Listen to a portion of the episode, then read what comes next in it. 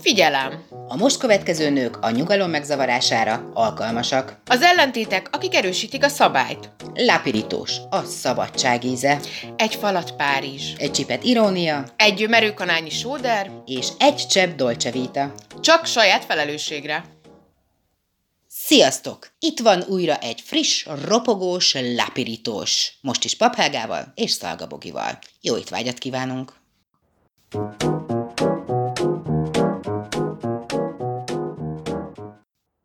Most már benne járunk októberben, úgyhogy a természetet, mint témát járjuk körbe, mert én szigorúan csak mint témával foglalkozom ugye a természettel, nem úgy, mint Bogi, aki közelről is gyűjt tapasztalatokat ezzel a dologgal kapcsolatban, de a természetnek ezen a héten az emberi oldalát fogjuk vizsgálni, hogy így fogalmazok, mert hogy a mai témánk az emberi természet a pszichológia tükrében. Erről fogunk beszélgetni. Ez akár egy szakdolgozat cím is lehetne.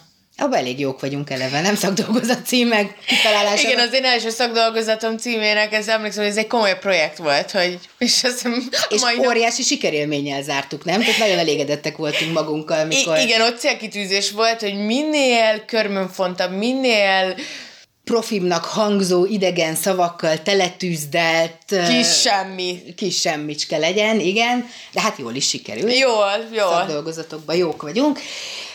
Most nem fogunk szakdolgozatot írni, azt azért szögezzük le, sőt, diszertációt sem védünk meg, meg semmi ilyesmi nem történik, bár igazából azért egy doktori címet végül csak-csak lehetne nekünk adni. Szóval a természettel fogunk foglalkozni, az emberi természettel ezen belül is, és hát itt az első blogban feldobtad nekem valamelyik nap üzenetben, amit én már korábban hiányoltam, Hát ugye elindult a, az őszi szezon, sőt, talán ez még az őszi szezon kezdete előtt elindult, vagy nem, mindegy hát, is. figyelj, én azt nem tudom. Mindegy is, ne akadjunk le ilyeneken. Szóval, hogy elkezdődtek a realitik, meg ehhez hasonlók, és ugye most két ilyen túlélős reality is ment a két konkurens magyar kereskedelmi csatornán. Én bevallom férfiasan és töredelmesen, hogy mind a kettőt néztem, és hát nagyon hiányoltam, hogy nem tudunk erről beszélgetni, mert te viszont galád módon elfoglaltságra és ilyenekre hivatkozva nem nézted. Viszont írtad, hogy belenéztél. Mesélj! Igen, tényleg egy kicsit sajnálom, hogy az időm nem engedi, hogy ezeket így rendszeresen tudjam nézni, mert hogy egy pici hiányérzetem nekem is van. Meg is értem. De igen, de amikor időm lenne, vagy van, ak- akkor sem erre fanyarodom végül. Igen, mert hogy elkezdtem, nem is tudom, hogy hogy történt, hogy véletlenül oda kapcsolt, bekap, ja, ez rossz kifogás. Véletlenül oda kapcsoltam, nem, nem is akartam nézni. Nem, tényleg az van, hogy nem szeretem, egyrésztről nem is tudom bekapcsolni a tévémet, tehát hogy nekem, ha... Ja, te a tévébe láttad? Igen, persze. Ha azt mondtad, nem nézel tévét?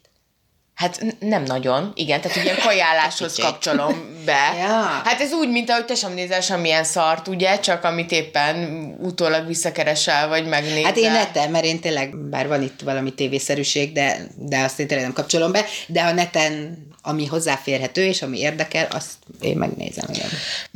Mert hogy az van a tévémmel, hogy va, szerintem itt a HD, vagy a nem tudom én micsoda, hogy így csúszik a kép és a hang, tehát hogy Jézusom. amikor rájövök, hogy hogy kell bekapcsolni, ami egy ilyen 10 perces művelet, hogy két távirányító van, és az egyikkel mit kapcsolok, hogyan is ilyen véletlenszerűen. Vagy sikerül, összejön, vagy nem. Vagy összejön, vagy nem volt, hogy á, Mindegy is. hagyom az egészet. De és akkor ki tudtad kapcsolni?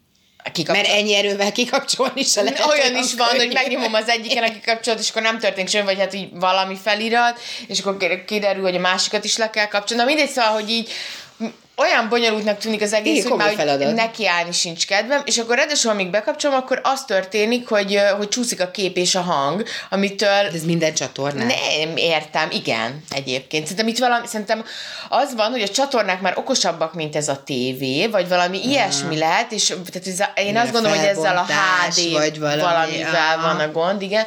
Na mindegy, tehát ugye nagyon élvezhetetlen számomra az egész, és nem tudom, hogy ez mikor történt, tehát, hogy már arra próbáltam visszaemlékezni, hogy mikor kapcsoltam be, vagy miért kezdtem. Tehát nem az volt, hogy ú, most mi a Survivor, úgyhogy belenézek, mm. hanem csak ilyen, nem tudom, Random éppen volt. eszem, és akkor jó valami szóljon hozzá. és ö, nagyon meglepő élmény volt. Már milyen És hát a, láttál már például survivor nem? így láttam már, igen. Meg igen. régen te is azért is hiányzik, mert régen te is nagy barátja voltál a pszichológiai szemszögből megközelített valóságshow nézésnek, főleg hozzáteszem nem, a, nem elsősorban a mi a való világ, meg ilyen típusú, Nem, hanem inkább nagyon a, rég nem láttam egyet. Inkább, tehát ahol ilyen taktika van benne, meg emberi kapcsolatok nagyon durván, meg ilyesmi, szóval ezeket mi egy időben nagyon szerettük, és nagyon szerettük kibeszélni. Igen, hát eddig egyébként nem is jutottam el. Tehát, hogy az emberi természet semmi, nem. Hát én bíztam benne pedig, hogy Ott, nem, nem, úgyhogy el kell, hogy semmi ilyesmire nem fog tudni veled beszélni. Én ott leakadtam, és rákapcsolódtam a múlt heti témánkra. Volt egy ilyen visszajelzés, ez az egész tulajdonképpen. Aki ugye nem hallgatta, az egyrésztről hallgassa vissza, vagy a rádióbézs.hu-n, ahol ugye minden adást vissza lehet hallgatni, vagy hallgassa meg a podcastünket, mert ugye múlt héten arról beszélgettünk, hogy külsőleg mi számít valaki a természetes szépség. a természetes szépség volt igen a témánk, és hogy mi számít természetesnek, hol húzódnak a határok, és végül az volt a konklúziónk, hogy tulajdonképpen az a természetes, ahogy megszületünk, ahogy fejlődünk, változunk, minden behatás nélkül, tehát hajfestés, borotválás, sminkelés, igen, orpiercing, fülbevalós, tehát semmi ilyen, az, az már, Az mind már mind. módosításnak számít. Erre jutottunk.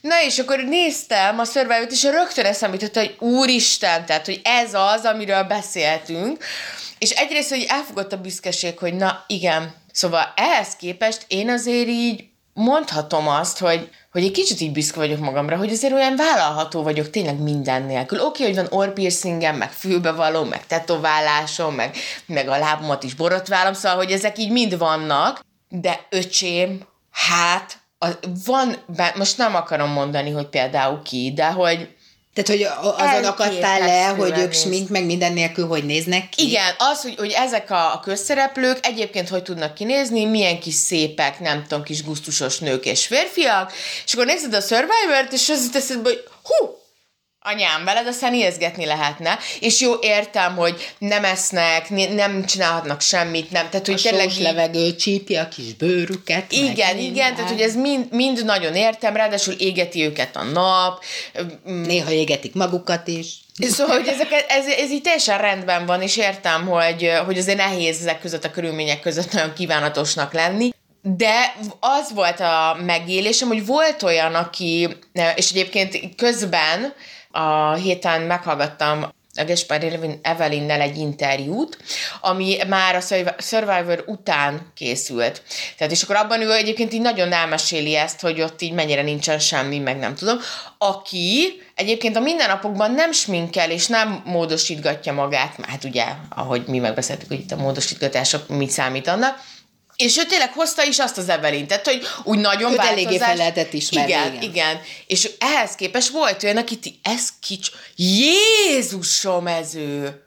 Nem, ez nem, neked ilyen nincs ez? Nem, nekem az a baj, hogy szerintem van olyan szereplő, akit én lehet, hogy megismernék, ha ki lenne sminkelve, de így nem is tudom, hogy ő, ezért nem érzem a különbséget a, uh-huh. a valós, meg a, meg a látott között. De egyébként én, nekem ez régóta ilyen trippem, hogy tehát, hogy tényleg bárkiből lehet szép nőt csinálni. Igen. És, és ezt, erre mindenkinek felhívnám a figyelmét, főleg annak, aki önbizalom, önbizalom hiánya küzd, és nem tudom, szenved otthon a tükör előtt, hogy ja Istenem, ja Istenem. Hát nekem ugye a, a úristen, bár, hülye nevek, meg hirtelen akartam mondani, Mire amerikai gondolsz. színésznő Cameron Diaz. Ugye Cameron Diaz volt olyan, aki, aki hát szintén így egy filmben, nem tudom, Holiday című filmet én nagyon szeretem, nagyon szép benne, vagy hát, hogy egy szép nő, nem biztos, hogy nekem ő lenne a legszebb, de egy szép nő. És ő az, akinek láttam ilyen magazinokban, paparazzik által készített fotót, mikor csak úgy bogisan, smig nélkül leszalad a boltba, típusú életérzésbe. Tehát, hogy hát, ha láttál pattanásos, problémás bőrt, akkor azt szorozd meg 15-tel, és na olyan a Cameron Diaznak az arca. Tehát, hogy Tudom, még, láttam róla én is ilyen képeket. még azoknak is mondanám, akik ettől szenvednek, hogy de hát az én arcomon nem lehet, mert hát ilyen pattanás, vagy olyan heg, vagy iz... mindent lehet, gyerekek, mindent lehet sminkel, bárkiből, tényleg, és hát azért láttunk már erre sok példát, hogy egy jó smink, szép ruha, jó haj, jó fotós, bárkiből number van nőt csinál. És szerintem ilyen szempontból tényleg sokkal nagyobb truvája az, hogy smink minden nélkül szépnek lenni. Igen. Az valami. Én szerintem e- ez itt most, aki ebben nem hisz, és otthon kétségei vannak, hogy jaj, nem sminkel, nem, nem is olyan szép, na tessék magunkat elkezdeni értékelni, meg egy kicsit más szemmel nézni, mert, vagy egy-két részt megnézni a survivor ezzel a szemlélettel elképesztő. Jó, mondjuk én azt hozzátenném, hogy, tehát, hogy még mindig szimpatikusabb ez, hogy esetleg nem ismered föl az aktuális celebet, mint az, hogyha el lenne adva annak, hogy, és ilyet is láttunk már a világtörténelemben, hogy el van adva annak, hogy hát itt olyan nomád körülmények vannak, hogy úristen, és közben meg, hát mucika azért az a smink rajtad, az például így hol nomád, meg én azt mondjuk hozzáteszem, hogy, tehát, hogy a lányoknak mondjuk így a borzalmas szőrös lába még nem tűnt föl. Nem tudom, hogy ö, azt vihettek-e magukkal, elvileg nem, mert Nekem az Evelyn az interjúban arról beszél, hogy őt például nagyon zavarta, hogy nem volt náluk kisoló, nem tudott körmöt vágni, ö, és hogy így kb. az van, hogy maradhatna az, hogy lerágja, meg ilyenek. Hát nem tudom, tehát hogy se szőrös lábat nem láttam, se problémás bikini vonalat nem láttam, úgyhogy azért nekem gyanús, Jó, hát egy ilyen, hónapot voltak bent, nem? Hát már, ahol most tartunk, már egy hónapja ott vannak, nagyságrendileg, és nemrég jártak a felénél.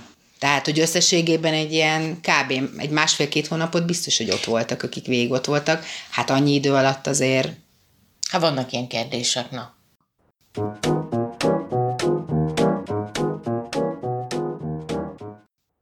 Cikkel folytatnám a mai adást, és hát ahogy itt az elmúlt napokban lapozgattam a közösségi oldalakat, jött szembe az a hír, Jött a téma. jött, igen, a téma az utcán hever, de nem az utcán, hanem a közösségi oldalon.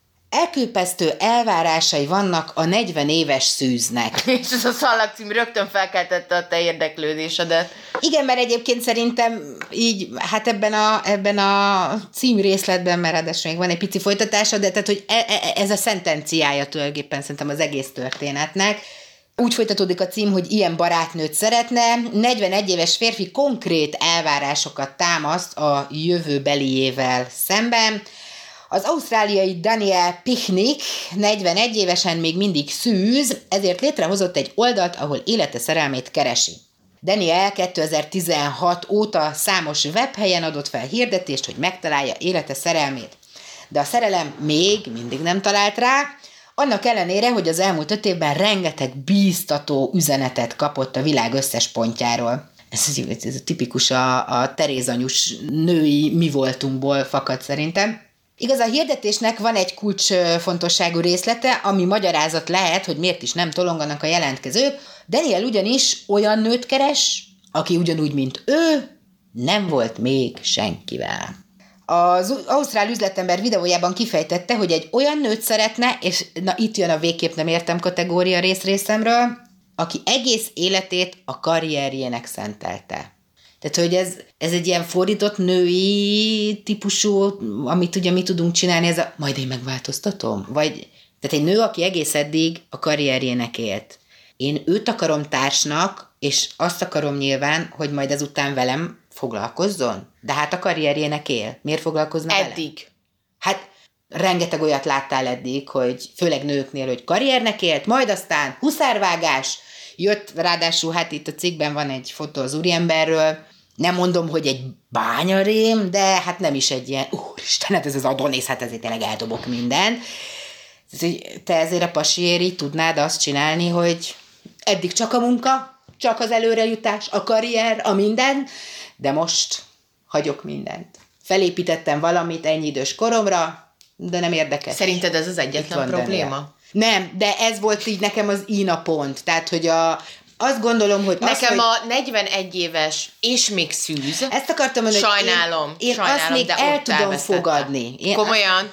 Figyelj, tehát, hogy láttunk már karon varjút, úgy alakul az élet, mit tudom én, biztos vagyok benne, és azért itt a, tehát ebből az egész cikkből is az derül ki számomra, hogy az úriember, tehát hogy szerintem ő azért tudatalatt fél ettől az egész párkapcsolatos dologtól, és igyekszik mindenféle olyan dolgot kitalálni, ami teljesíthetetlen, hogy, hogy biztosítsa magának azt, hogy tényleg nem fog találni senkit. Így nem olyan nehéz 41 éves korodig szűznek maradni. Zárójelben megjegyzem.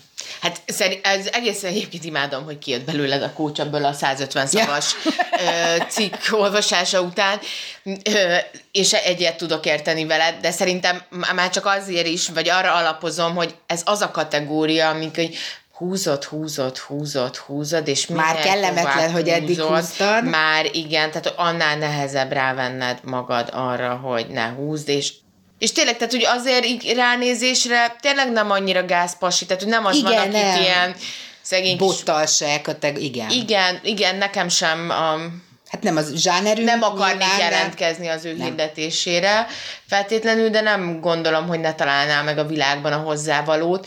De nem az van egyébként, hogy ha spirituálisan nézzük a dolgokat, minél pontosabban fogalmazod meg a kívánságaidat, az annál jobb. Hát ő, ő nagyon pontosítja. Hát de, csak ha spirituálisan nézzük a dolgot, akkor ugye, ami az én kedven, egyik kedvenc veszőparipám, hogy hiába a tudatodban van egy parancs arra, hogy én vágyom a párkapcsolatra, vagy hogy megtaláljam azt a szűz nőt, aki az én társam, ha a háttérben futó programok egy olyan 4 millió 672 432, viszont mindennek ellene megy, és hát igen, szóval azt gondolom, hogy a szüzességgel kapcsolatban egy idő után évről évre még további 300 ezer háttérben futó program így hozzáadódik az összeshez, ami, ami mind arról szól, hogy úristen, most már tényleg gáz.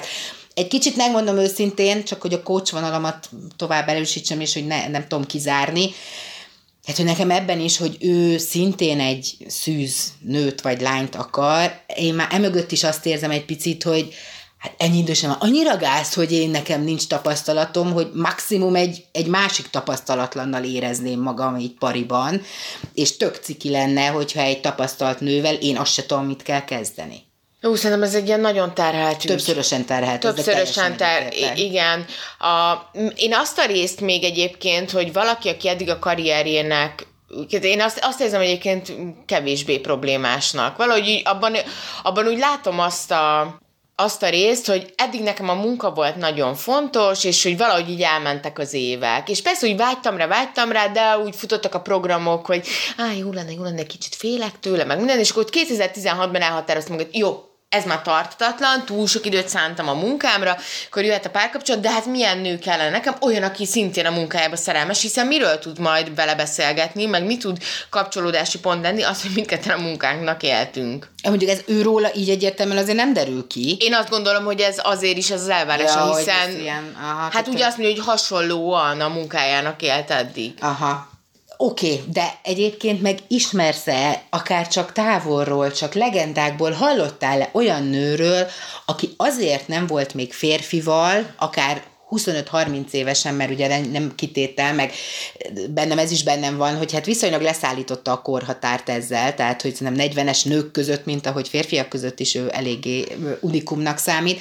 Hát nőből se sokat fog találni, aki 40 évesen még szűz mondjuk 20 évesen még inkább nagyobb eséllyel előfordul, az meg egy kicsit ilyen, ja, hogy nem ezt akartad, hogy 20 éves csajod legyen, csak hát végül is ugye csak onnan lehet válogatni. De akkor is, tehát, hogy sok olyan nőt ismersz, meg láttál már, aki a munka miatt nem volt még férfival? Mm, hát szerintem, hogy hívják a pasit? David.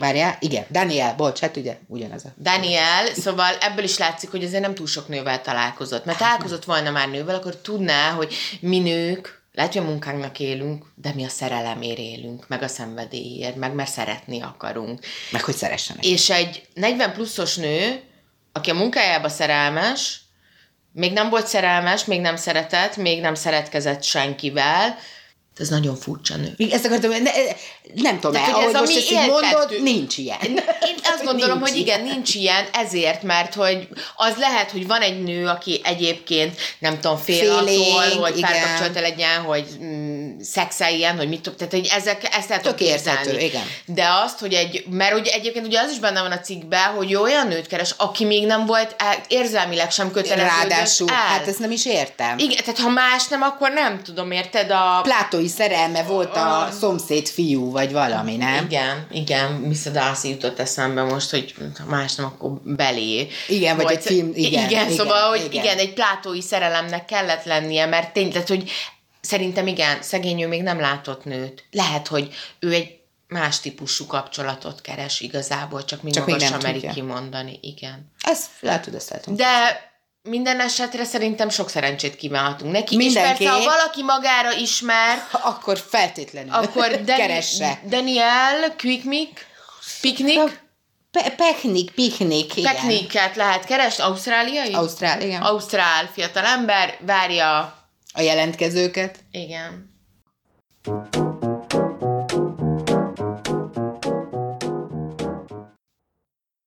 Már is elérkeztünk az anő rovatunkhoz, és ugye mivel a mai témánk az emberi természet a pszichológia tükrében, ezért végig gondoltam, hogy hát a, a pszichológusok körében kellene valakit ö, ö, keresni és kiemelni. És eszedbe jutott Philip Zimbardo. Nem, nem, ő is eszembe jutott a mai témánkkal kapcsolatban, de végül egyébként ezen az említésen kívül nem lesz szó Philip Zimbardóról, ennyit elárulok. Ö, Egy kísérletéről sem fogunk beszélni? Nem, ne haragudj, nem. Nem, nem írt kedves leveleket nekem, nem barátkozott velem, úgyhogy nem fogom ma említeni. ezt. Pedig egyébként egy nagyon kedves fickó, megképzeld, én megvettem, de én nekem nagyon szimpatikus, hogy találkoztunk személyesen, dedikálta nekem az ő könyvét. Most ezt nem mondod. Komolyan mondom. Hát Igen. ezt én nem így, ez, ez, ez, ez, semmit nem mesélsz el az életedről? Hát, nem, néha hagyok ilyen kis meglepetéseket. Amitől én folyton azt érzem, hogy semmit nem tudok, hát én semmit nem tudok. Ez, hogy te találkoztál Filip Zimbárdóval, és te nem meséled el nekem. Biztos, hogy elmeséltem Biztos neked. nem. Hát ez, na mindegy. Persze, nyilván nem. Na, mindegy, tehát mivel Philip Zimbardo professzor, ő egy férfi, ezért sem kerül ma szóba, és a nők közül azért ugye a ma- magyar pszichológia történetében van néhány kiemelkedő nő, de én nekem, megmondom őszintén, elsőre Lux Elvira ugrott be, akiről nem is vagyok biztos benne, hogy te egyáltalán tudod-e, vagy te neked megvan-e Lux Elvira. Akkor most mondok újabb dolgot. Vele is találkoztál, sőt, egyébként családi jó barátotok, és gyerekkorodban térdén lovagoltál, gondolom. Igen, a hőcőc katonát énekelte állandóan. Tőle tanultam, és most babaúszáson mindig ezt adom át másoknak. Aha. Ö, nem, hanem Lux Elvirának van könyve, Több is, ami igen. az ő eseteiről szól, Aha. és én azt a könyvet olvastam. Szuper, tehát akkor csak azért ö, nem a tájékozatlanságodat feltételeztem, hanem a korosztályodból kiindulva inkább, mert hogy Lux Elvira Nemrég halt meg. Ö, igen, de hogy, hogy régen, és én ezt úgy tudom, bár megmondom őszintén most, hogy így rákerestem, erre vonatkozólag nem találok információt a fantasztikus interneten, ahol minden fönt van, de én úgy emlékszem, hogy ő volt az, és egyébként mindjárt ö, említek még néhány dolgot, amiben első volt, többek között abban is, hogy a, hogy a televízióban, meg akár rádióban, azt nem tudom, Szóval, hogy ő volt az első, mert hogy Lux Elvira ugye a, a szexuálpszichológus, író, adjunktus, a Magyar Szexológiai Társaság elnöke volt, és hogy a- a szexről, mint szexológus, ő volt az első, aki kvázi ilyen nyilvánosan beszélt. És az emberek számára egy kicsit így az, hogy így szexről beszélni, az, az nagyban összefonódott a, az ő nevével. Viszont ez még, ez még jóval azelőtt volt, hogy te megszülettél, és talán még az én gyerekkoromban lehetett látni őt műsorokban, de szerintem már a te gyerekkorodban kevésbé, szóval csak ezért feltételeztem, hogy nem biztos, hogy te ismered. De mivel te baromi sok könyvet olvasol, ezért tök jó, hogy hozzájutsz olyan dolgokhoz, ami, ami egyébként nem biztos, hogy elérne. Szóval Lux Elvira még egy régi indexes cikkben, ami a halál hírével foglalkozik, idéznek tőle, és azt mondta egyszer, hogy megjegyzem, nagy szexuális tapasztalatokkal én sem dicsekedhettem, ez külön, külön jó pofa. Egyházi iskolába jártam, kiegyensúlyozott, stabil házasságban élek közel 60 éve. Tehát, hogy nem egy ilyen, nem tudom, nem azért lett ő ilyen híres szexológus, mert hogy olyan forró vérű lett volna. Mégis, ahogy ma mondjuk, nyitott voltam, vagyok a problémára, mindig is ellenállhatatlan vágyat éreztem a segítségadásra, nyújtásra. Ez az, ami végül az orvosi hivatáshoz vezetett, vagy vonzott. És hogy hogyan indult el ezzel a pályán, az, az nagyon kalandos szerintem. Azt mondta, egy napon anyám elutazott Pozsonyba, ahol az idősebb nővérem éppen gyereket szült, és anyu a határon átszökve ment neki segíteni. Ezt a pillanatot ragadtam meg, felszöktem egy teherautón Budapestre, és elmentem az orvosi egyetemre. Tehát, hogy tulajdonképpen megszökött az orvosi egyetemre otthonról. Anyu nem volt otthon, úgyhogy hát akkor addig elmegyek az orvosi egyetemre. Ez nekem nagyon szimpatikus, meg hát én láttam a tévében többször beszélni, tehát, hogy ami nekem nagyon szimpatikus ő benne, hogy, hogy egy ilyen nagyon nyugodt valaki, de egy olyan, tényleg egy, szóval nem, nem trágár, de hogy mégis egy olyan laza, aki tényleg ilyen, hát van itt egy kis, kis kapu, hát akkor ezt én most így kihasználom alapon. Fogja és elindítja az életét. És hát milyen jó döntés volt, hogy felszökött arra az orvosi egyetemre. Egyébként, miután késztetést érzett, hogy az aggyal nem mint szervel foglalkozzon, hanem magával a lényével és a pszichével, 1964 és 69 között elvégezte az ELTE BTK pszichológia szakát is, és amiben szintén első volt, 1969-től a Sota egyes számú nőgyógyászati és szülészeti klinikáján elsőként alkalmazták őt pszichológusként nőgyógyászati esetek megoldásában. És tök érdekes, mert hogy szintén ebben az indexes cikkben így elmondja, hogy, vagy idézik tőle, hogy hát így mivel ő volt az első, ugye? Szóval, hogy ő sem nagyon tudta pontosan, hogy most itt mit kéne csinálni, meg az osztályon senki más se tudta, az anyák se nyilván tudták, hogy mit kell ő vele kezdeni. Ez kicsit az az eset, mint amiről a múlt héten is beszéltünk a bemondók igen, kapcsán, igen, igen, igen, Hogy igen, az igen, az elsőnek lenni valamiben, amikor nincs segít, tehát hogy kitalálunk nincs valamit, hogy ezt így csinálni igen. kéne, de nem tudod hogy, és tied a, a világ összes lehetősége, mert csinálhatod bárhogy, meg te alakíthatod, amiről hát, ami... tudjuk, hogy ez igen. elképesztően nehéz kitalálni egy rendszert fölépíteni. Tehát, hogy igen, egyszerűen nagy ajándék, hogy bármit csinálhatsz, de közben meg közben meg hát ez egy nagy súly is, meg tök nagy nehézség. Amennyire szűk tud lenni az, hogy egy rendszerbe kell beilleszkedned, Igen. meg ott, ott sokkal könnyebb így azt mondani, hogy jaj, ezt lehetne így csinálni, meg úgy csinálni, meg nem tudom, Miközben szerintem az egy, az egy sokkal könnyebb feladat, meg, meg egy sokkal hálásabb feladat, mint beülni valahova, és azt mondják, hogy na, itt van ez a kis feladat. Így szoktuk. I- így szoktuk, de ezt most te nem így fogod, mert hogy nem tudjuk, hogy hogy kell csinálni, csak de itt vannak ezek a lehetőségek, és akkor hát amit valami szeretnél, ilyet. amit hát, szeretnél. Hát, miért kapok a, valami olyasmit kéne. Evira, ahogy, ahogy gondolod, érted? Hát itt vannak ezek az anyák, vannak ezek a problémák, a nők, akik nem teherbe esni, orvos vagy, úgyhogy hát old meg. Igen. Ezt köszönöm szépen, gondolom. Szerintem az nagyon, ez, ez egy nagyon nehéz feladat. Igen, és ez aztán tényleg abban is első volt, hogy 1970-től, tehát hogy következő évtől már tartott szexuális felvilágosítással kapcsolatos előadásokat, és aztán hát 1972-től pszichoszomatikát és szexuálpszichológiát tanított is a Sotén és az Eltén, tehát hogy viszonylag gyorsan Hát ott úgy szerintem kb. pont összerakta, hogy mit, hogy kellene csinálni, és aztán el is kezdte tanítani, úgyhogy nem volt egy ilyen nagyon totojázós az ő élete, meg karrierje. Hát meg gondolom már csak azért sem, meg azért kellett ebben így ö, sietni, mert hogy végre volt valaki, aki tud bármit is mondani, na akkor nosza rajta, legyen még humán erő, és akkor Igen, meg ő neki szerintem meg volt a bevállalósága, meg a szakértelme is, mert ugye mi is szoktunk erről beszélni, te már itt is beszéltünk, hogy ez a szex ugye olyan, ami amiről eleve nehezen beszélnek az emberek, ugye nincsenek jó szavaink eleve ugye a szexben érintett alkatrészekre, dolgokra, egyebekre. És hogyha tehát, hogy nagyon sok emberben ott van a gátlás, és hogyha valakiben úgymond van annyi kurázsi, hogy kiáll, és egy tévékamera előtt, vagy egy közönség előtt, vagy egy osztályon, nem tudom, a hatágyas szobába hat épp tegnap szült nőnek, simán elkezd beszélni olyan dolgokról, amiről az emberek feltétlenül még lehet, hogy otthon a négy fal között a hálószobában sem beszélnek, akkor az, akkor az szerintem egy hatalmas erő, meg egy, meg egy óriási lehetőség. Az kicsit elkeserítő egyébként, hogy mikor kezdte ő ezt oktatni? 69-ben, igen. 69-ben, 69, érted? Igen.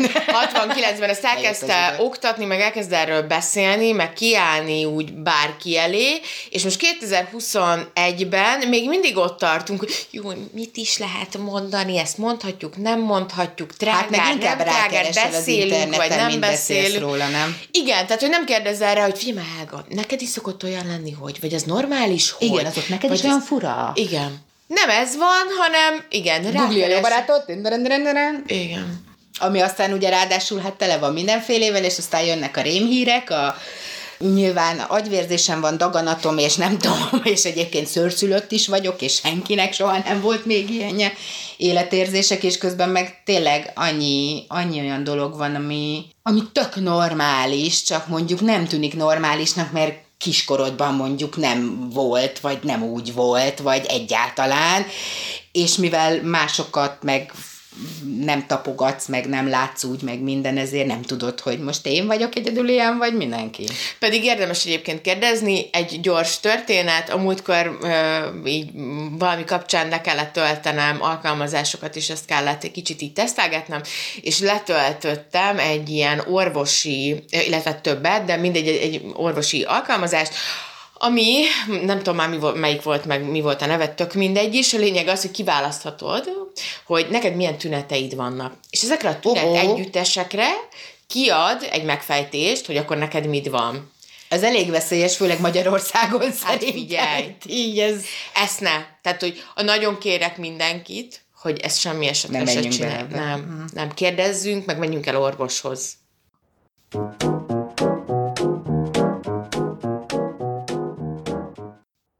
Mai témánk ugye az emberi természet a pszichológia tükrében, már csak azért is, mert hogy a természet ugye az októberi témánk, és a pszichológia egy olyan dolog, ami mind a kettőnket azért érdekel, mondhatnám, amatőr pszichológusok vagyunk, és a saját pszichénkkel elég sokat foglalkozunk, sőt, sokszor másokéval is, úgyhogy úgy gondoltam, hogy ez az emberi természet, meg a pszichológia, ez egy viszonylag kimaradhatatlan része ennek az egész természet dolognak, és arra gondoltam, hogy hogy híres kísérleteket nézzünk meg, amik arra szolgálnak, vagy arra nyújtanak iránymutatást, hogy meg példákat, hogy milyen is az emberi természet. És hát ott van például ugye Philip Zimbardónak a híres börtönkísérlete, amiről ráadásul már felrebent ugye, hogy nem is úgy volt, és nem is az az eredmény, ami publikáltak, és számos ilyen kísérlet van egyébként, főleg ezek a nagy híres kísérletek, amikről, amikről így sorba derült ki, hogy nem biztos.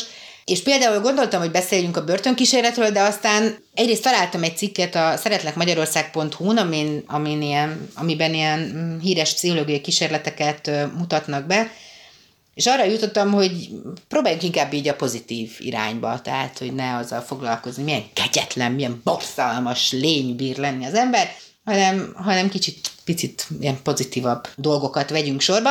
Úgyhogy az első kísérlet, ami, amit említésre kerül, és amiről beszélnék, az a Zongora lépcső nevű kísérlet. A Volkswagen szerette volna bebizonyítani, hogy az emberek jobbá tehetők, ha a mindennapi feladatokat mókásabbá tesszük. Ezt a kísérletet Stockholmban végezték, zenélő billentyűkre cserélték a lépcsőket egy metróállomáson. Arra voltak kíváncsiak, hogy rá tudják-e venni így az embereket, hogy az egészségesebb megoldást választák a mozgó lépcső helyett. Az eredmény pedig aznap, amikor zenélő billentyűk voltak a lépcső helyett, akkor az emberek 66%-a inkább a zenélő lépcsőt választotta, mint sem a mozgó lépcsőt. Úgyhogy ez szerintem egy tök pozitív. De hát ez egy napra szól. Hát Szerinted, hogyha úgy hagynák, akkor nem? Szerintem hozzászoksz, meg, meg egy idő után már ilyen, ah, jó, már tudom, hogy zenélni fog, meg tudom, hogy nem tudom, végigrohanok rajta, akkor ilyen hangja van. De és nem az lenne inkább, hogy fú, na nem tudom, mondok, mint a Ferenciek terén van csak ilyen, akkor mindig örülsz, ha a Ferenciek tere felé mész, vagy amikor így a reggel munkába, meg délután hazafelé odaérsz a Ferenciek terére, akkor így örülsz, hogy na ja, itt van a zenélős. Sokszor választod a lépcsőt a mozgó lépcső helyett? Hát nincs sok zenélős lépcső. Ha lenne? Én egyébként azt igen. Akár minden nap? Tehát minden nap fölmennél a Ferenciek terén a lépcsőn, csak azért, hogy... Valószínűleg hangulatfüggő lenne egyébként, tehát hogyha éppen depibe vagyok, meg mit tudom én, akkor úgy lennék vele, hogy nem érdekel, hogy békén és akkor elmennék a mozgó lépcsőn, de engem például az ilyenek, én az utcazenét is imádom. Tehát, hogy az én kedvemet, annak ellenére, szerintem te sokkal több zenét hallgatsz, mint én, mm, tehát nem szoktam mondjuk zenét dugni a fülembe, mikor utazom, vagy ilyesmi, de az utcazenészek azok például így iszonyatosan megmelengetik a szívemet, sőt nekem ugye van egy ilyen elméletem, Karácsony Gergelynek üzenem, hogy Budapest lehetne a, az utcazenészek fővárosa, és én minden térre és a hajléktalanokat megtanítanám hangszeren játszani, és minden térre, minden aluljárban mindenhova utcazenészt ültetnék, mert szerintem iszonyatosan sokat dobna a lelki állapotán a, a lakosságnak. És az, az hogy még az én zenélek, lehet. az meg aztán különösen. Főleg úgy, hogy ugye hát tudok két vagy három dalt elfurujázni, de ezen kívül nem tudok hangszeren játszani. Én nem tudom elképzelni, hogy ez, ez hosszú táv. Tehát egy kicsit nekem az az érzésem, hogy Ilyen bele lehet fásulni. aha, hogy hát hogy a gombócot is meg lehet unni, meg nem tudom. Nekem, nekem nem feltétlenül. Tehát, hogy egy alkalommal azt értem, hogy ki akarod próbálni és szereted, de hogy, hogy minden nap fölmegyek a, ugye múlt héten emlegettük az ősvezérteret, az ősvezértéren fölmegyek ott a lépcsőn a hévhez, és zenél, hogy annyira benne vagy így a reggeli hangulatodba, meg tudom, sokaknak be van dugva a füle, már melóban vagy, éppen gyűlölöd, hogy föl kellett kelned, vagy még kómázol, és még úgy nem is gondolsz semmire. De téged nem is lehet ilyenkor kirángatni ebből az állapotból?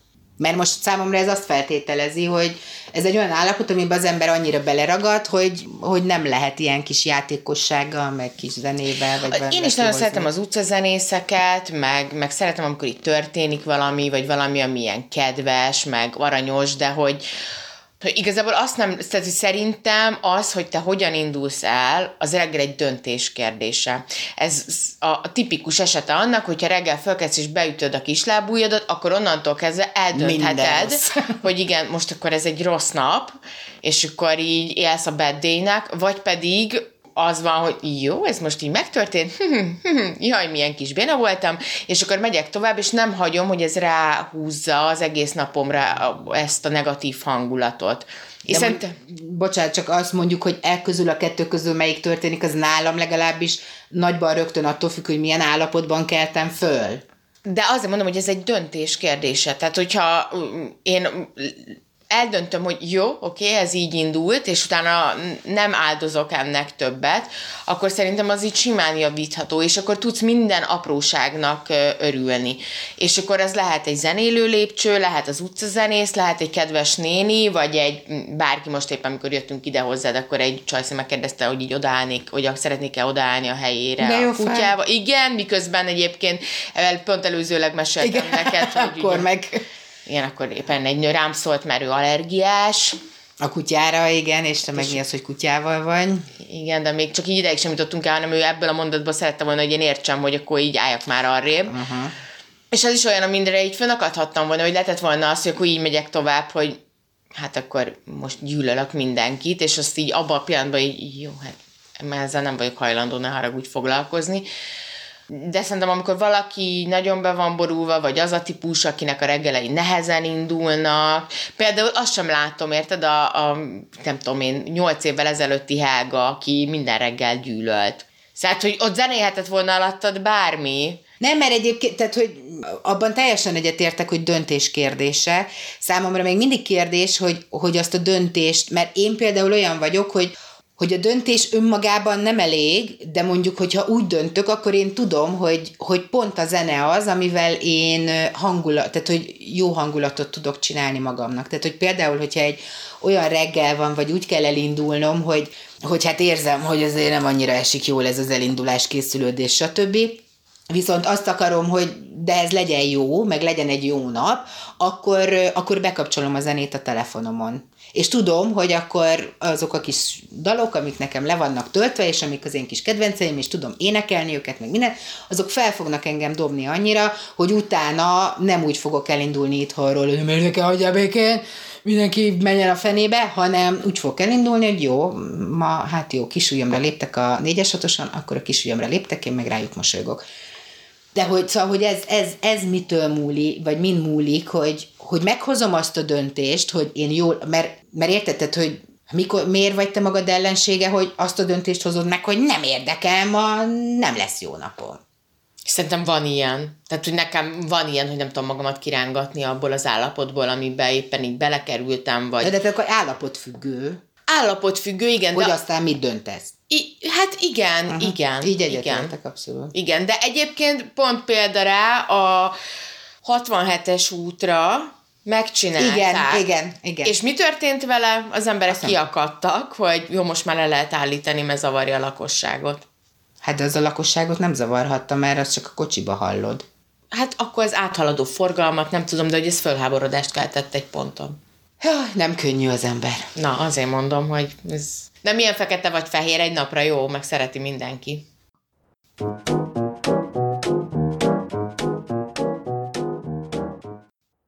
Folytatjuk tovább a pszichológia vizein való kalandozást, az emberi természetet kutatjuk a pszichológusok segítségével. És mielőtt tovább haladnánk el, még eszembe jutott még egy példa, és tudom, hogy pozitív dolgokat akartál most hozni, meg ma te vagy a pozitív erő. Igen. És nem De akarok, néha nekem is kell. nem akarok gáncsoskodni, meg grincs lenni, ö, és nagyon szeretem veled rózsaszínbe látni a világot, de eszembe jutott még De. egy példa. Bocsánat, igen. Emlékszel a trolli sofőrre, aki a, Nem is, tro- a 105-ösön volt egy olyan sofőr, 105-ös volt? Kirúgattak. Nekem valamiért trolli rémlik, de igen, 105-ös aki ugye, ahogy haladt végig a városon, folyamatosan bemondta, hogy mit látunk. meg megjegyzéseket meg, tett, de hogy ilyen kis jó fej volt. Hát szerintem és az hogy is, tehát hogy minden buszsofőrt valamilyen kiképzésre elküld. nem bántó volt, hanem tényleg ilyen kis plusz infókkal láttál az embert, hogy, hogy éppen mit látsz, éppen mit Hát kell volt tudni. ilyen, hogy kicsit elakadtunk, de majd, hogyha itt a piros autósofőrje úgy gondolja, megyünk tovább, ne tessenek izgulni, kedves utasok, meg ilyen. Szerintem Igen, ez de az- emberi volt, meg vicc. Ő az, akinél úgy ki- kiveszed a fülest a füledből, és Mert akarod élvezed, igen. hallgatni, hogy miről beszél, meg mit mond, és így közösséget vállalni a közösségi Igen. közlekedésen. Ehhez képest a magyar ember fölnyomta őt, hogy idegesíti őt az, ahogy a buszsofőr Kommentálja. kommentálja az eseményeket, és ez csöndben szeretne utazni.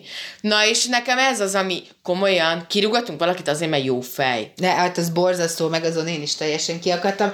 Jó, tehát, hogy én e, e, azzal a részével egyetértek, vagy értelek, hogy igen, vannak savanyú emberek, vannak megkeseredett emberek, sőt, nekem is vannak savanyú és megkeseredett napjaim, neked is, valószínűleg mindenkinek, csak hát vannak olyanok, akiknek minden napja ilyen, szegények, és itt is ugye az előző ö, említett kísérletben azon a bizonyos egy napon, amire te mondod ugye, hogy hát egy nap az könnyű, de ott is felhívnám a figyelmet, hogy csak 66% volt, aki a lépcsőt választotta a mozgó lépcső helyett, csak azért, mert az zenélt. Tehát, hogy, hogy még egy napra se volt az, hogy mindenki hirtelen rózsaszínben látta a világot, tehát, hogy egy- egy- egyrészt a kis idealista, aki bennem lakik, az így azt gondolja, hogy a megkeseredettek legyenek már a kisebbség a francba, és ne engedjük át magunkat ennek az erőnek, és igenis, minden sofőr legyen olyan, mint az a 105-ös buszsofőrje, és egyébként Vállald azt, hogy kirúgnak ezért. nem, nem, nem, nem, nem, hanem legyen munkaköri kötelessége minden sofőrnek. Jó fejnek lenni, jó, egyetértek. Így van, és a BKV azokat rúgja ki, akik nem ilyen jó fejek, és akik a, nem tudom, nem hajlandó neked buszjegyet adni, meg direkt megvárja, amíg elfutsz az ajtóig, majd aztán becsukja az orrod előtt, na azt az állatfajt, az, azzal elbeszélgetnék, meg egy pár pszichológiai kísérletet el tudnék végezni rajtuk, hogy őszinte legyek. Szóval, hogy, hogy ezt így fordítsuk már, meg ne az legyen, hogy aki, aki azt rúgják ki, aki normális, meg ne tegyünk zenélő lépcsőket a, a, az aluljárokba, meg a nem tudom hova, csak azért, mert hát lesz, aki úgyse azt használja. Hát de, legyen mindenhol, és legyen a többség az, akinek ettől jó kedve lesz, meg aki szereti az ilyen sofőr, aki nem, az A, nyaljon sót, már elnézést, B, még mindig adott a lehetőség, hogy akkor tegye be a fülébe a fülest, aztán akkor hallgassa, és akkor nem kell hallgatni a vicces buszsofőrt, és nem muszáj választani a, a zenélős lépcsőt, hanem föl lehet menni a mozgó lépcsőn tuzzogva is, tessék. kamaszkoromban barátnőimmel ö, sokszor csináltuk azt, hogy ö, ez most a Moszkva tér ugrik be, hogy ott ö, ezt elég gyakran eljátszottuk, mert hogy ott ilyen hosszú mozgó Ott a leghosszabb, igen. Igen, és akkor ahogy, és ráadásul a Millenáris Parkban az úgy akkor volt ilyen nagyon menő, igen, ott nagyon sokat bandáztunk. És akkor ott a Moszkva téri ö, mozgó lépcsőn, ahogy járkáltunk föl le, nagyon sokszor játszottuk azt, hogy így random embereknek, akik jöttek az ellenkező irányba, mondtuk, hogy mosolyogj. És képzeld el, hogy nagyon durva ö, tapasztalás volt egyébként, hogy sokan jól fogadták, és visszamosolyogtak, meg kedvesek voltak, de hogy, hogy azért mindig volt, aki Egy-két negatívoskodott, és akkor a kedvencem a mosolyogj te. Jó kiszúrt veletek? Na mondom, akkor legyen szép napod. Igen. Úgyhogy ö, nem lehet, nem, szerintem nem lehet mindig mindenkinek jót tenni. Szerintem az a 66% az egy nagyon pozitív szám. Én ezt úgy értékelem. Abszolút, szerintem is, de én meg azt gondolom, hogy nem lehet mindig mindenkinek jót tenni, de uh, itt is szenvedjen az, aki, akinek a jótól Hát, rossz. ő szenved. Az hát értem, de és én miért szenvedjek azért úgy, mint ő, vagy nem. Tehát én például azt is imádom, és gyerekként meg imádtam az ilyen felnőtteket, tehát hogy amikor nem tudom, iskolás, tudod, izé kiránduló buszon, és integetnek a gyerekek, vagy a hajóról, vagy nem tudom, én mindig visszaintegetek, mert én is. Hát a, a jó fejember az visszainteget, hát ez akkora, szóval egy kis játékosság, amit én nagyon tudok hiányolni a világból, így unblock. Úgyhogy szerintem legyünk játékosak. Ha már játék, akkor egy hangszerrel kapcsolatos kísérlet. 2007. január 12-én Joshua Bell, hegedű művész, kiállt egy washingtoni metroállomásra hegedülni. 45 percig játszott, hat klasszikus számot adott elő az 1713-ban készült Stradivari hegedűjén. Ez most egy ilyen milliókat érő hegedű egyébként. A több ezer járókelőből csak hatan álltak meg hallgatni, huszan dobtak neki pénzt, de megállás nélkül tovább mentek. Néhány gyerek ugyan megállt volna, hogy hallgathassák, de a szüleik tovább vonszolták őket. Bell összesen 32 dollárt, azaz kb. 9000 forintot gyűjtött össze ez alatt a 45 perc alatt. És itt jön az érdekesség a dolognak, mert hát utcazenészt láttunk már sokan, ugyanis az van, hogy három nappal korábban Bell a Bostoni Symphony Hallban játszott, mert hogy ő egy nagyon elismert zenész, és ezen a koncerten egyetlen jegy 100 dollárba került egyébként, ami kb. 27 ezer forint akkor járom. És hát ugye, hogy a kísérlet megmutatta, hogy mennyit számolt a kontextus, a tálalás, hogy ugyanaz a zenész, hogyha egy nívós koncerthelyszínen játszik, akkor 20 ezreket simán kiadunk érte, míg ha az aluljáróba még ha egy Stradivárin is, nyilván ezt a laikus szem nem látja, akkor jó esetben dobsz neki egy pár dollárt, aztán tovább mész. Szerintem ez főleg a mai világban, meg a, a, a mostani valóságunkban ez nagyon van, hogy valamire, ha rá van nyomva a márka, ha valami hype van, De ha valakiről nem? tudod, hogy ők abszolút, abszolút, rettenetesen sznobok vagyunk, hogy csak azért több ilyen mm, embert is ismerek, aki aki dolgokra azt mondja, és én ettől falnak megyek, hát, hogy ez, te, ettől teljesen kész vagyok, hogy, hogy ez, ez nagyon jól néz ki, meg ilyet De csak azért, kell. mert... És á, meg tudja magyarázni persze, hogy ez neki miért tetszik, de állítom, hogyha leveszed róla azt a kis bilétácskát, márkácskát, akkor ugyanolyan egyszerűcske, mint bármelyik másik dolog. Hát én ugye itt lakom az operánál, sokszor említettük itt már, hogy nem vagyok egy nagy mászkálós, főleg itt a vírus óta, de azért, ha kimegyek, akkor itt az Andrási úton egymást érik az ugye mindenféle divatmárkák boltjai.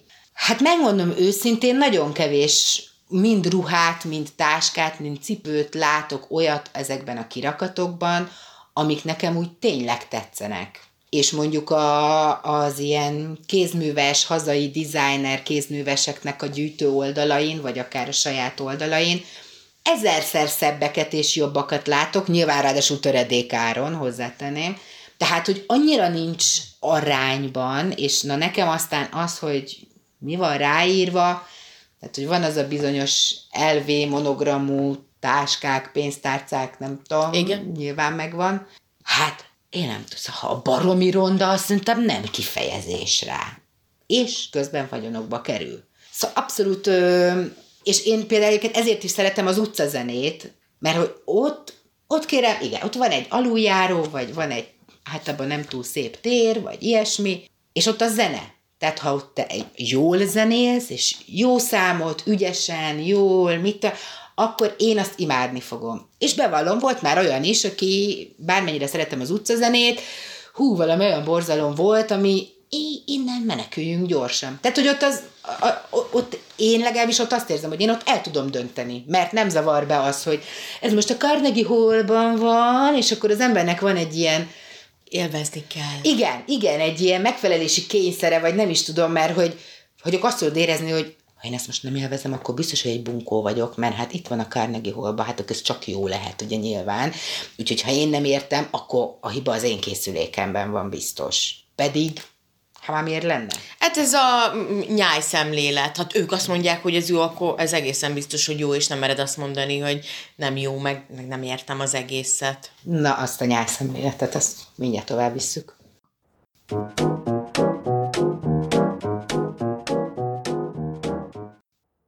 Újra itt vagyunk, folytatjuk a lápirítóst. A pszichológiai teszteknél járunk, ugye, hiszen az emberi természet a témánk. És mindig belém szorul valami. Szerint, vagy ez az utcazenéléssel nekem az a problémám, és teljesen igazad van egyébként, én is tök szeretem, nagyon szépeket lehet hallani, meg kevésbé szépeket, meg valahogy az is olyan szívmelengető tud lenni, hogy ha már pénzt kéreget, akkor, akkor legalább Igen, ad valami valamit így, cserébe, így, tehát hogy abszolút. szerintem ez egy ilyen nagyon win-win tud lenni. Nekem a- azzal van ott a problémám, hogy akkor, amikor közlekedek, akkor én nem azért megyek, hogy...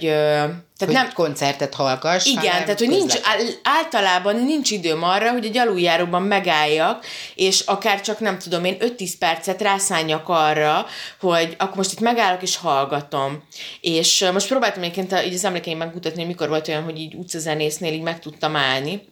És akkor most nyáron Horvátországban volt uh-huh. ilyen, hogy... De egy nyaraláson könnyebben áll, meg csak úgy az ember. igen, és hogy annyira rossz tényleg, hogy ez van, hogy általában és nem annyira ilyen rohanós az élet, meg A pontból B-be, meg oda kell érni, és hogy, hogy olyan kevésszer adódik úgy alkalom, hogy ja, most csak úgy sétálgatok, és akkor itt így a városba úgy vagyok, élvezem, hogy Budapest, meg nem tudom, mert hogy ezt élvezni akarom, akkor általában már nem Budapesten vagyok, hanem valahol egészen máshol.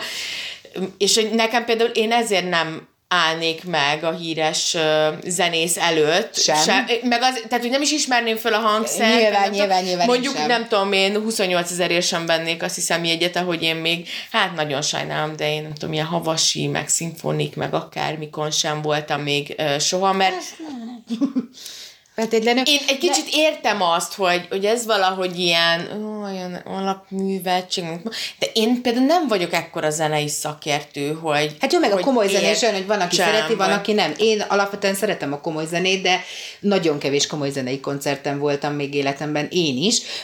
Mondjuk én az a típus vagyok, aki simán a YouTube-ról berakok mondjuk egy baktokától is fugától, én az orgonát például, orgona koncerten voltam már, én az orgonát nagyon szeretem, tehát hogy nekem is vannak szegmensei ennek a dolognak. Nekem pont a hegedű, amit nagyon szeretek, és én is szoktam otthon, be, én munka közben imádom. Na, de el, azt akartam mondani, hogy ettől függetlenül egyébként én sem vagyok a meg, bármennyire imádom az utcazenét, és tényleg megtölteném utcazenészekkel egész Budapestet, de én sem vagyok a megállós típus. Tehát, hogy most így könnyen itt így, igen, ezt a kísérletet így rámondtuk, hogy ja, hát így persze nem állnak meg, mert, de hogy szerintem jó esetben egy utcazenész nem is azt várja, hogy te megállj.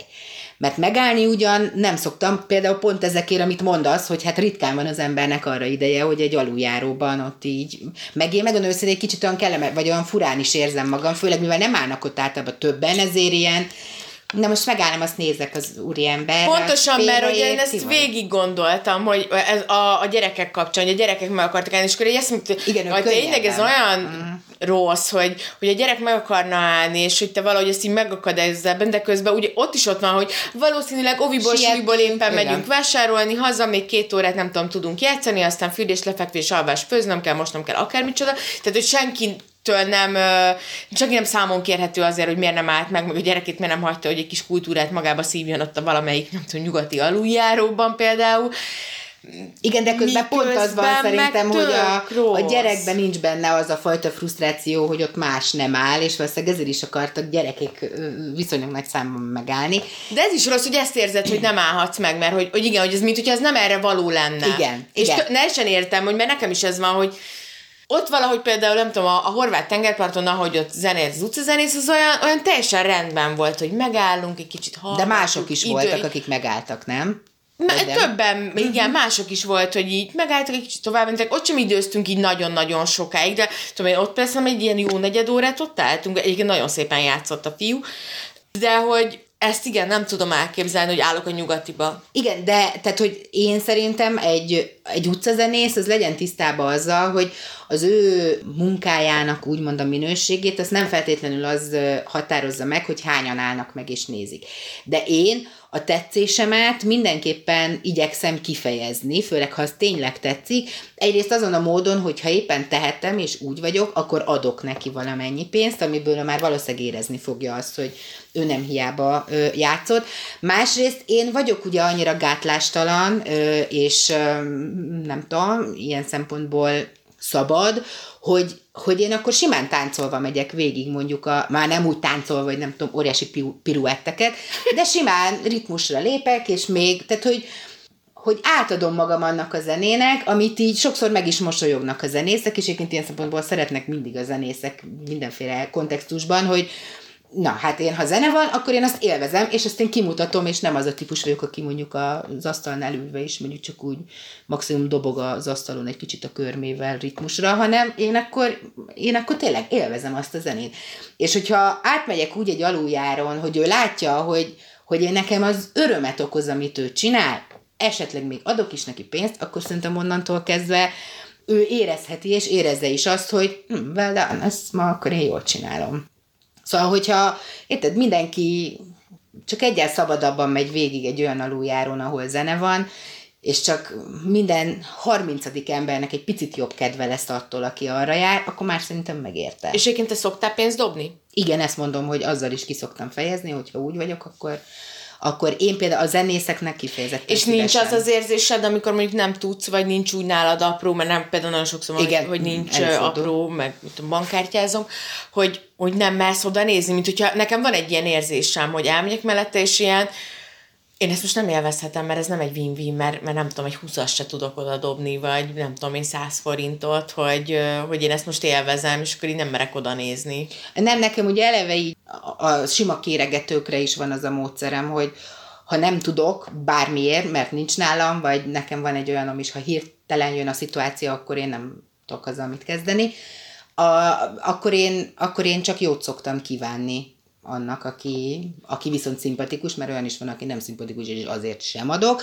Ezt is bevallom, de hogy, tehát, hogy én ezzel úgy magamban ezt így elintézem, hogy jó, hát ha pénzzel nem tudok, akkor küldök neki, vagy kívánok neki jót, és én inkább akkor rámosolygok, és táncolva megyek végig, hogy legalább, ha pénzzel nem tudom kifejezni, akkor legalább így éreztessem vele azt, hogy tök jó, amit csinálsz, és kösz, és tök hálás vagyok, hogy uh-huh. feldobtad a napomat. Úgyhogy szerintem nyugodtan mosolyog rá rájuk, és ne ne frusztráld ezen magadat. Zenei kísérletek még, ezt el akartam mesélni, hogy nem tudom, hogy én egyszer ezt olvastam, hogy, és én ezért kezd, szoktam rá a munka közben, meg tanulás közben, meg szerintem ott valahogy így szakdolgozat környékén kezdtem el ezt csinálni, hogy ha komoly zenét hallgatsz, és azt hiszem ez kifejezetten Mozartra volt kivetítve, hogy egereken, illetve patkányokon végeztek olyan kísérletet, hogy hallgattattak velük komoly zenét, meg metált, és sokkal, tehát ugye a Hatékonyabban tudtak tanulni? Igen, meg hogy így a, az agyi kapacitás, meg a minden az így sokkal jobban működött komoly zene hatására, még a metal zenére pedig leépültek. Hát nem csodálom egyébként, bár a kevésbé durva metálból is van olyan, amit én Abszolút kedvelek, van, meg én van is, olyan hangulat, is. amikor a jót tesz a tombolós zene. Meg ott is ugye van olyan, ami nagyon ki van találva, és nem csak Igen. ilyen üvöltés, Igen. meg nem tudom, amire úgy Igen, ilyenkor gondolni tudunk, tehát hogy tényleg ez, azért van ennek zenei értéke, Abszolút. és most itt nem a metál kedvelőket akarnám megbántani, vagy a metál zenészeket leszólni, de hogy én ezért szoktam rá, és én nem tudom, hogy placebo-e vagy sem, de hogy nekem tényleg használ ez, hogy azt érzem, hogy hú, hogyha ezt hallgatom, és nem kell hangosan, tehát hogy engem én munka közben nem tudok hangos, olyan zenét egyáltalán nem tudok hallgatni, amit énekelni is tudok, Igen, vagy tudom a szövegét. Nekem fura is, hogy zenét hallgatsz, mert ezt tudom képzelni. Főleg instrumentális, vagy uh-huh. olyat, ami ilyen kicsit ilyen prüntjögős, nem tudom, ilyen... Mert lehet, hogy kipróbálom, mert közben tényleg a komoly zene, azt ugye mondják, hogy a, hogy a magzatra is, Igen. és pont azt hiszem szintén Mozartot mondják, hogy érdemes Mozartot hallgatni, mikor várandós vagy. Én szerintem abszolút vannak ilyen pozitív hatásai, meg eleve, tehát hogy szerintem a zenének tényleg in general, úgy általánosságban van jó hatása, aztán ilyen egy-egy Hát ugye pont pár hete említettük azt a, azt a kísérletet, amiben a vízre ugye Igen hogyha információként, hogyha szavakat mondasz, vagy írsz rá az üvegre, amiben a víz van, akkor az az információ tulajdonképpen átmegy. Hát, Igen, de tudod, veszed, lehet, akkor a... az van, hogy a víznek a dicsérő szavak, vagy az elismerő szavak a szeretet nyelve. Az is lehet, de hogy, tehát, hogy a zene aztán fizikailag is rezgés, és ráadásul nyilván maga a harmóniája, meg a minden, és tehát, hogy, hogy egyáltalán nem csoda, hogy az úgy átmegy abból valami beléd, és akkor hat rád. Sőt, egyébként az is van, hogy sokszor félelmünkben elkezdünk dúdolni és énekelni, és az is azért van, mert oldja a feszültséget. Hát ezt muszáj elmesélnem. Egyszer ott ragadtam egy vasútállomáson, és kiderült, hogy még órákig nem jön vonat, vonat, pedig én már rég azt hittem, hogy jön, és ez egy ilyen kis valamelyik balatoni vasútállomás ja, volt, Istenem. ahol egy lélek sem járt tulajdonképpen, és már így sötétedett, meg minden, tehát hogy ott úgy, nem azt mondom, hogy nagyon féltem, de hogy hát unatkozni, a telefonom ilyen lemerülőben, tehát hogy így az se volt, hogy na most akkor itt nem tudom, telefonon csacsogok, amíg nem jön a vonat, mert tényleg volt vagy két óra még addig, és a telefonom erős lemerülőben is úgy voltam vele, hogy ha itt nagyon nagy vész van, és kiderül, hogy az az utolsó vonat se jön, amit még most várok, akkor még mindig tudjak valakit vészbe riasztani. Szóval nem volt opció az sem, úgyhogy le kellett foglalni magamat egy teljesen néptelen vasútállomáson, sötétedés közben, full egyedül. És, és eszembe jutott ez, hogy hát énekelni, énekelni kell, Úgyhogy gondoltam, elkezdek énekelgetni, de eset úgy sincs itt senki, tehát az se zavar senkit, hogyha én itt most hangosan elkezdek énekelgetni. Hát ugye a névmemóriám, meg, meg ilyeneket így ismerünk, hogy komoly határai vannak, borzasztó kétségbeejtő volt, hogy én rájöttem, hogy ha én nem hallgatom azt a zenét, uh-huh. körülbelül... Tehát Mindegyiknek, volt, mindegyikből tudsz két sort. Konkrétan. Konkrétan. És elkezdtem egy dal, tudod, nem tudom, mondjuk az első, ja, csomó volt, ugye, ami hogy kezdődik, hogy kezdődik. Jó, mindegy, énekeljük a közepétől. Három sor után, mi jön most? Jó, mindegy. Kezdjük el, hát azt már csak tudom. Azt se tudom tovább. És tehát, hogy tényleg nem volt egy olyan dal, amit végig tudtam volna énekelni. Borzasztó. Bor, tan, meg kell tanulni dalokat, meg kell tanulni, muszáj.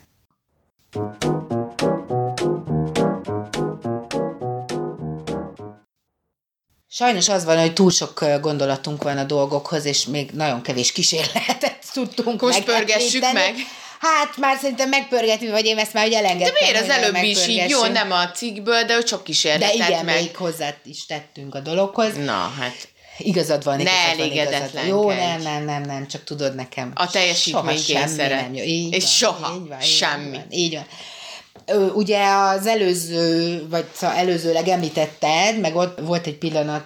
Voltak érdekes gondolataim? Mindig vannak érdekes gondolatai, Érték. de ott volt egy ilyen pauzénk, csak aztán nem vittük még tovább, hogy ez a, a tömeg, ugye, hogy a, a, a, bir, a birka szellem tulajdonképpen, hogy igen, konformizmus az is, az is egy jó kifejezés erre. Na volt ilyen kísérlet is, a füste teli szoba kísérlet például, a részvevőket ebben a kísérletben megkérték, hogy üljenek le egy asztalhoz, és töltsenek ki egy kérdőívet. Eközben a szobába füstöt engedtek. Az alanyok 75%-a ekkor azonnal kiment a szobából, hogy szóljon valakinek a füst miatt. Ez idáig tök normális viselkedés, ugye? Ezután a következő csoportba beültettek két színészt is ebbe a bizonyos szobába, akiknek megmondták, hogy viselkedjenek úgy a füst ellenére, mintha éppen semmi nem történne. Ezekben az esetekben a kísérleti alanyoknak csupán 10%-a állt fel a füst hatására, hogy valamit cselekedjen. Tíz emberből kilenc zavartanul folytatta a munkát, még akár akkor is, amikor már csípte a szemüket a füst, tehát hogy már akkora füst volt. És hát igen, ez a kísérlet is jól mutatja, hogy az emberek mennyire lassan, vagy akár egyáltalán nem reagálnak vészhelyzetekre, ha vannak köztük passzív egyének is. Hát ez az igazi. Ez valami elképesztő. Most én vagyok hülye, vagy, vagy mi, vagy ők ne. Hát akkor én se, hát nem én fog feltűnősködni.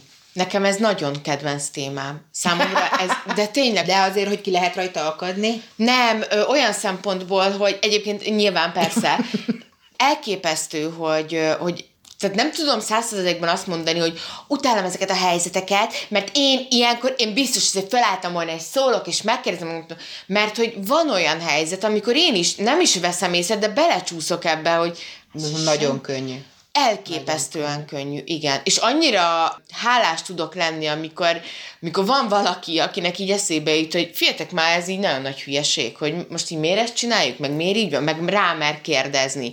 Én tudok ilyen kérdezős lenni, és azt is tudom, hogy tudok nagyon idegesítő lenni, hogy... De ugye? Mert hogy én is tudok olyan lenni, aki Igen, te aki is ez a típus vagy. Igen, a, bocsánat, ez normális? Igen, igen, igen, miközben én is tudok belesimulni, de nekem minden olyan esetben, amikor én állok föl, és felteszem a kérdést, hogy bocsánat, ez normális, akkor iszonyat hülyén érzem magam. Vagy tehát azt érzem, hogy biztos, hogy most mindenki azt gondolja rólam, hogy na, ki ez a totumfaktum, mit izél itt, nem igaz már, nem bír magával. Tehát én mindig ezt érzem, hogy gáz vagyok. Tudom, hogy gáz vagyok, de közben van egy meggyőződésem, hogy például, tehát ez a füstrádásom mondjuk azért se értem, mert tehát itt tényleg konkrétan az élete múlhat rajta az embernek, hogy egy égő épületben mondjuk 5 perccel előbb vagy később kezd el kimenekülni, tehát hogy ez nem is egy olyan, ami, mert vannak olyanok, ahol láttam valamit, csak á, igen, arra sem emlékszem pontosan, de valami váró terembe, és tehát nem egy ilyen életet veszélyeztető helyzet,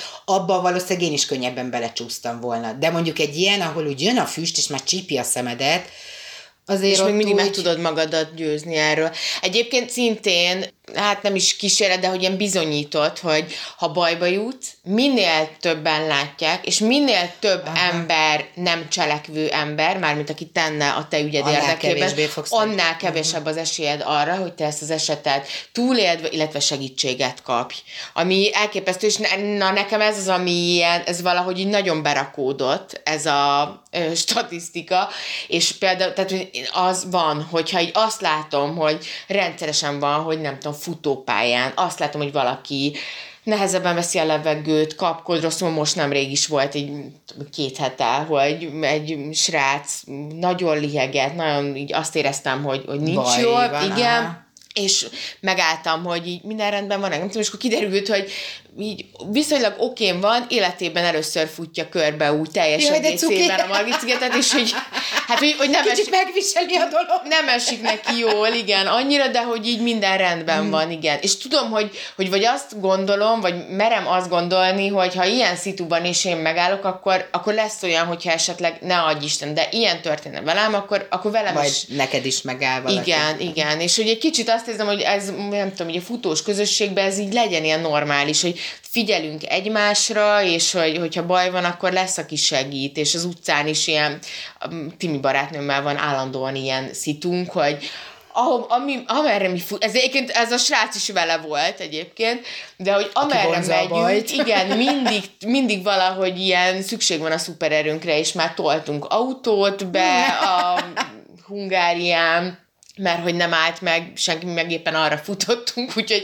Lénit leraktuk, Kicsit és toljuk, és kicsit betoltuk az autót, i- igen, meg, szóval, hogy én nem tudom, én akarom hinni ezt, hogy, hogy azért, ha baj van, akkor és tudom ezt az állapotot is, hogy csak arra gondolom, hogy hányszor láttál hajléktalant, hogy valakit fetrengeni az utcán. És hányszor volt olyan, hogy elmész mellette. Mert hogy tegye a szívére a kezét, az is mondja bátran becsület, hogy én mindig megállok és megkérdezem, hogy elnézés, részegnek tetszik lenni, vagy pedig tényleg valóban rosszul van-e?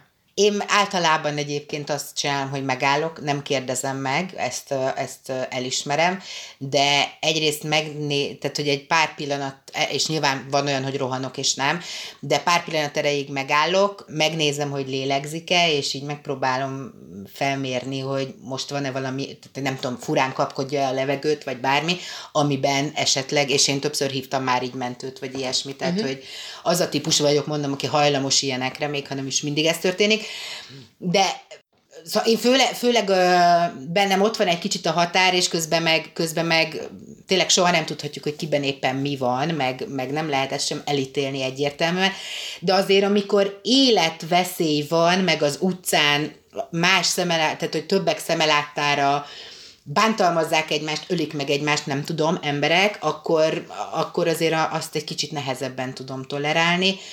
De közben, hogyha azt vesszük, akkor, akkor valószínűleg, hogyha az evolúció felől közelítünk, akkor ez az emberi természetnek egy nagyon alapvető ö, része, ö, és tehát gondoljunk bele, hogy a gnúk között mondjuk, vagy bármilyen falka állat, akik ugye együtt mozognak, hát hogyha ott nagyon sokan így elkezdenének ilyen pionírkodni, hogy hát én nem futok a többiek elé, most inkább elnézek arra-balra, mm, hülyék a többiek, hogy nem erre jönnek, hát ott egyértelmű, hogy oroszlánék meg nyilván úgy lennének vele, hogy ho, figyelj már ott a balek, na gyerünk, induljunk csak el.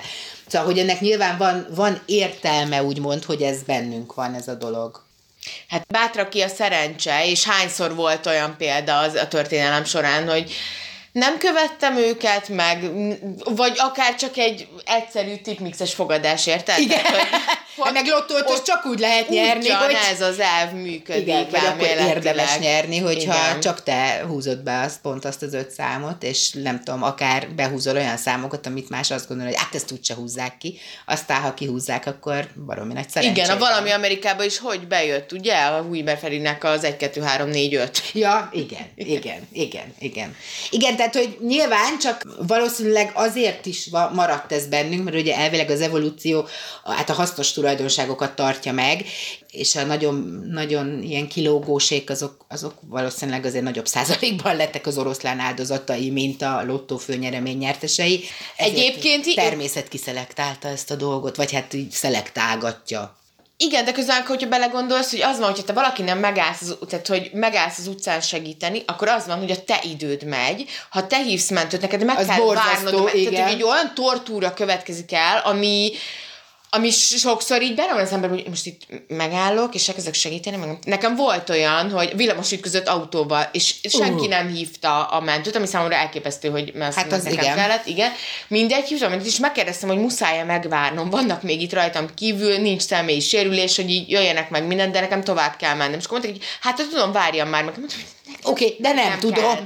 Hát szerintem, szerintem együtt mentünk Bagra drámát tartani egy szombat reggel, amikor velem pont ilyen történt. Embert láttam rosszul lenni buszmegállóban, ahogy szálltam át a buszról az egyes villamosra, ember rosszul volt, egyértelmű, nem tudtam sokáig ott lenni vele, de a helyzet úgy tűnt, hogy, és hát mentem tovább, de fölhívtam a mentőket, és majd mondtam nekik, hogy ne harag, tehát, hogy időre mentünk távolsági busszal, az még csak nem is olyan, ja, 10 perc olyan a következő, és mondtam, hogy ne haragudjanak, de ha tudnak, küldjenek mentőt, mert ez és ez történt, de én nem tudom megvárni, mert hogy, mert hogy dolgozom, és megyek, és távolsági busz, és egyáltalán. Tehát, hogy még akkor is azt gondolom, hogy... Vagy azért van lehetőség arra, igen, hogy, tehát, hogy a lehetőségeimhez mértem, megpróbálok segíteni. Igen, én is így emellett vagyok.